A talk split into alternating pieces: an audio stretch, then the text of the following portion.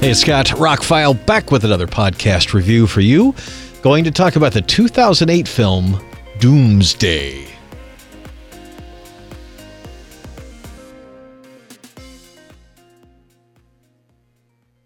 Kind of like what I said with the recent Tomb Raider review, I remembered this movie being better.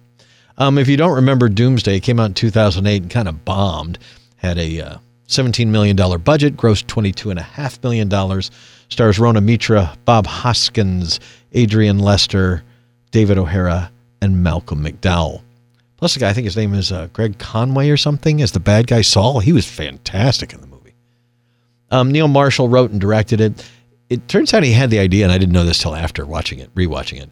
Um, he had the idea of um, futuristic soldiers fighting knights in armor, and that's how he came up with this movie. Okay, it sounds like a kid's idea of something he'd draw at school, but the idea of the film is that a virus breaks out in Scotland and is terrible, so bad that they wall Scotland off. Um, and when the virus gets out somehow and gets into London, folks in London send a team into Scotland to try and find a cure because there's people still alive in there somehow, some way. This all is a great setup. They just don't do a whole lot with it. Movie's fine. I actually watched it from beginning in an hour and 46 minutes. Didn't uh, turn it off. Didn't check my watch or whatever. It was fine. But the whole time I'm just kind of staring at it, going, I could have done so much more with this. It's just. So if you don't know who Rhona Mitra is, she's been in uh, Underworld movies and a few other things, but she got her start as the live action model for Laura Croft Tomb Raider, and she was in the running to be in the movie when Angelina Jolie got the movie. But that's how she. That's the first time I ever saw her. She was in uh, uh, basically a model, not an actress, a model playing Laura Croft in live action TV commercials and E3 appearances and stuff like that because she looked like Laura Croft. She turned that into a movie career. Good for her, and she's fine in the film. Uh, I understand that they originally had written a lot of jokes into her script, and they pulled that back to make her hardcore. I thought she was fine. I think it's a little much when you have a smaller framed female going up against a giant burly dude and she's wearing a tank top and leggings and he's wearing battle armor and a helmet and a shield. It strains credibility that she would be able to take that dude out in any way, shape, or form. How they pull it off is is semi believable, but still. Um.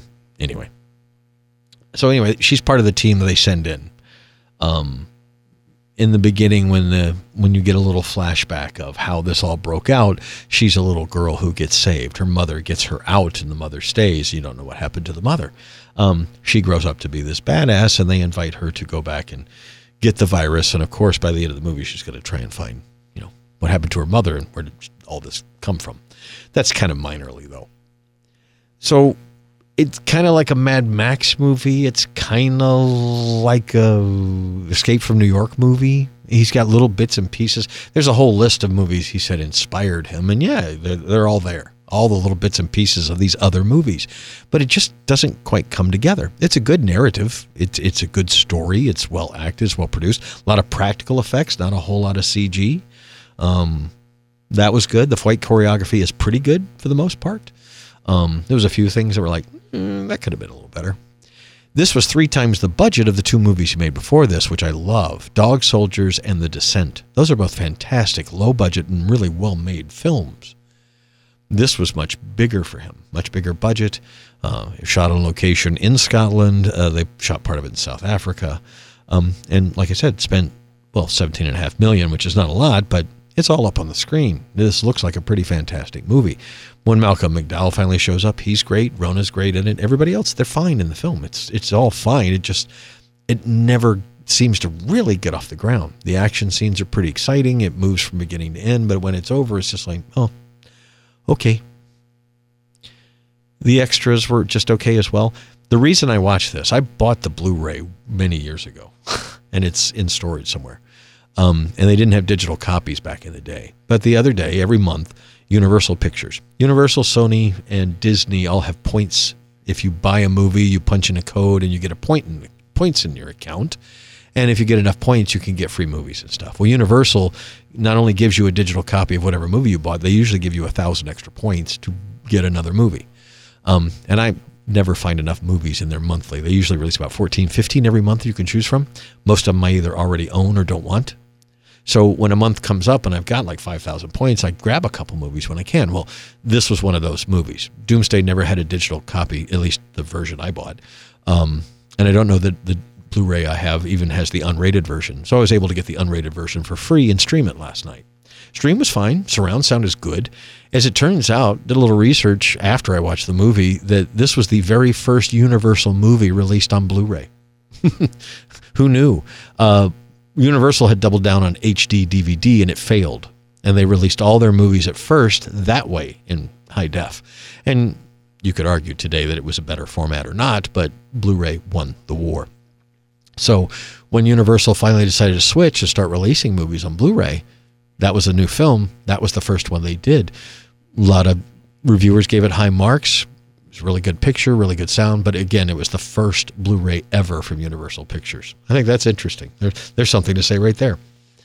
I think Neil Marshall made better movies before and marginally better movies after. This one, like I said, it played out fine. If it comes on on a Saturday afternoon, you would watch it in your easy chair if it was raining outside. It's definitely not bad. I think they could have gone a little further with it. Um, he doesn't shy away from violence and gore in his first two films.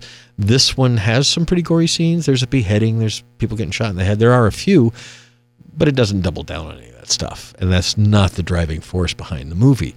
not really sure what is, because her character wasn't strong enough to pin the whole movie on. And there's not a whole lot of stuff going on. Like I said, the bad guy, Saul, he was riveting when he was on. Maybe a little bit of overacting, but again, what do you want in a villain? You want him to, you know, come, jump off the screen and you want to be terrified of the dude. He's pretty scary dude. I would have shot him, but you know, another thing. Um, all in all, Doomsday is fine. I just think it's a missed opportunity. They could have done so much more. Directors, especially these these independent guys, like to take an old idea and do something new with it. Maybe maybe they'll do something like that with this. He could update it. Obviously, the way it ends, they were planning on a sequel or maybe a mythology to it. Um, some of his other films, they've spun off into other things. Obviously, that didn't happen because this one's considered a box office bomb. It barely made its money back. So, Doomsday from 2008, if it's available, you can stream it for free. Give it a shot. Let me know what you think. I wouldn't go seek it out, though. There are better post apocalyptic movies. Heck, we have a new Furiosa movie from Mad Max Mythology coming this year that looks freaking amazing. Same kind of stuff, better. So, we'll see. But Doomsday from 2008, Neil Marshall's, eh, it wasn't bad. It was just okay. It was time good time waster, but again, that's what it is. I'd rather be moved or inspired. I was just kind of, eh, that was that was fine.